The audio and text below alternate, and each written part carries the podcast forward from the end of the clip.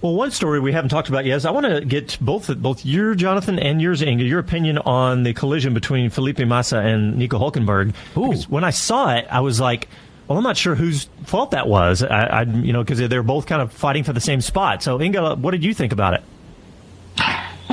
well, that's a tough question. I can't just go against the um, stewards of the race, can I? hey, it's your opinion. You can do it I whatever might. you want.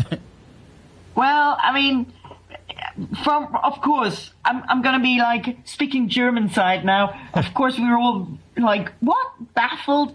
Why? Why did poor Hulkenberg get that penalty? Because it really looked as if Massa came out in the pits and just hit him, you know. Um, and it was a very strange situation and a strange penalty. But um, well, you know, the stewards of the race have decided.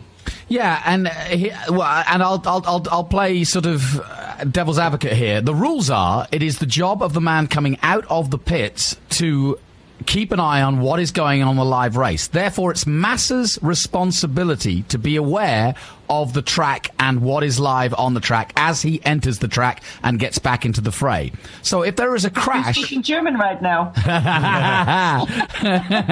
I might well be, but that's that's the interpretation of the rules. Having said that, my blame is with Massa because he was in the pits. They delayed him. He was about to lose that place to Hulkenberg. He knew it. They probably said on the radio, "You should be able to get in and out if everything goes to plan, um, and and stay in position." Because of the delay, he probably went out frustrated and was trying desperately to hold on to his position, and that's probably what caused the incident.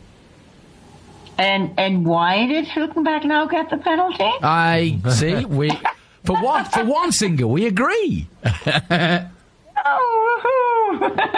no, I, it, it, it, it, does. It, it's a strange. And we saw an interview with Hulkenberg afterwards. He, he couldn't understand it, and he was asked whether he would appeal, and uh, I think they probably will actually.